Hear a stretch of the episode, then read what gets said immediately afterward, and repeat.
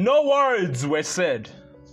The hot tears streaking down her beautiful, inflamed cheeks spoke the truth loud and clear.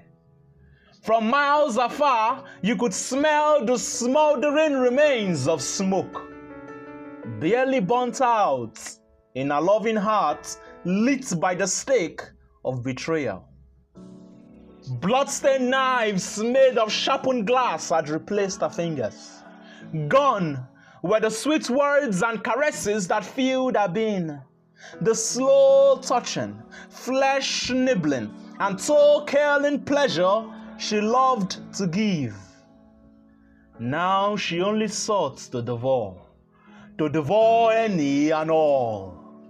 Beneath her breath, one can hear her whisper. She says, Love is a losing game, and all those who play are either mad or damned.